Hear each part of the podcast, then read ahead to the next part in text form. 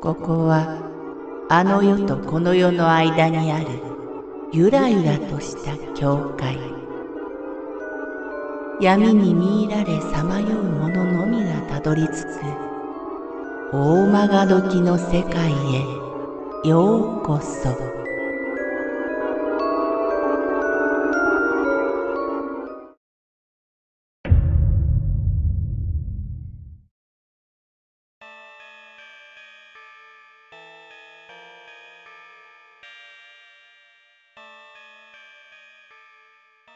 カラオケ店私の友人で大学生の M はあるカラオケ店でバイトをすることになった。その店は都心の便利のいいところにあり、時給もよそよりほんの少し高く、また通っている大学からも近いという三拍子揃った好条件だったので、二つ返事で働くことにしたのだ。仕事内容は多分他のカラオケ店と変わらないが、強いて言えば夜勤が少々答えるぐらいだった。そして何日か経つと、M はその店でちょっとした奇妙なことが起こることに気づいた。深夜の2時頃、決まってカウンター前の入り口自動ドアがスーッと開くのだ。おかしなことにドアが開いても誰も入ってこない。最初はてっきりお客さんだと思って、いらっしゃいませ、と声を出し、語尾が知り切れてしまうことも何度かあった。M はこのことを先輩に聞いてみた。すると、ああ、そこのドアね。故障してるからね。と、一応説明してくれるのだが、なんとなく歯切れが悪いのだ。その店は付近のカラオケ店の中では古い方で、リニューアルしているものの部分的にしか新しくなっていないので、自動ドアの修理まで手が回らないのだなと勝手に解釈した。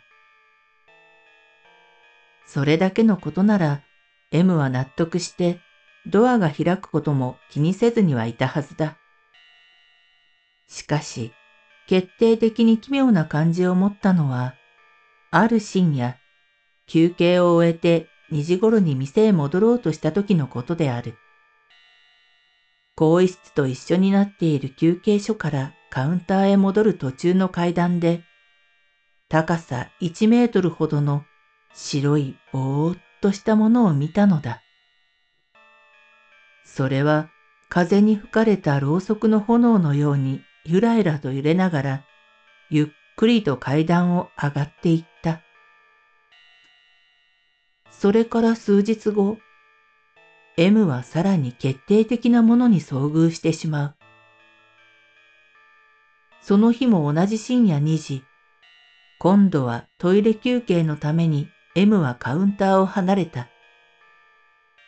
トイレに行く途中、またあの白い揺らめくものを見つけたのだ。不気味さを通り越して好奇心が先に立った。今度はどこに行くのだろう、と思って見ていると、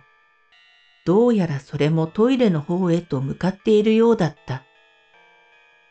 スーッとトイレの中に入ったのを確かめてから、M は勇気を振り絞って、えいとトイレのドアを開けた。しかし、そこには何もいなかった。先ほど先導するように入っていった白いものは、影も形もなくなっていたのだ。もしかして個室の方に入ったのだろうか。M は意地になって一つ一つの個室をそっと覗いて回った。そして M は一番奥の個室のドアを開けたとき、思わず叫び声を上げそうになってしまった。そこの便器に溜まった水は血のように真っ赤に染まっていたのである。た、た大変です。トイレが、トイレの水が。腰が抜けるほど驚いた M は、血相を変えて一部始終を先輩たちに報告した。そうか。黙って聞いていた先輩たちは、聞き終わると重い口を開き、今まで隠していたことをぽつりぽつりと話し始めたのである。話によると数ヶ月前、このカラオケ店であろうことか一人のお客の女性が数人の男に乱暴されたというのだ。女性はショックのあまり、そのトイレで自殺したらしい。夜中の2時というのが命を絶った時刻だという。ことの真相は定かではないが、その白い揺らめくようなものは、その女性の浮かばれない霊ではないかと思われる。実際、口をつぐんでいた先輩たちの何人かは、深夜の2時にスーッと自動ドアが開いたとき、得体の知れない白いものがゆらりと入ってくるのを目撃したことがあるらしいのだ。しかし、これは無残でやりきれない事件であり、それがもし浮かばれない例だとしたら、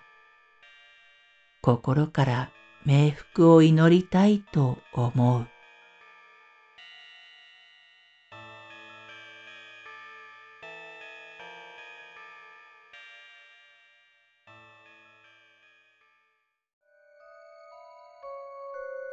この番組は怪談大曲どき物語に寄せられた投稿をご紹介しております。大曲どき物語無料メールマガジンは月3回発行。階段系では日本一の2万人を超す読者が毎回震えています。ぜひご登録ください。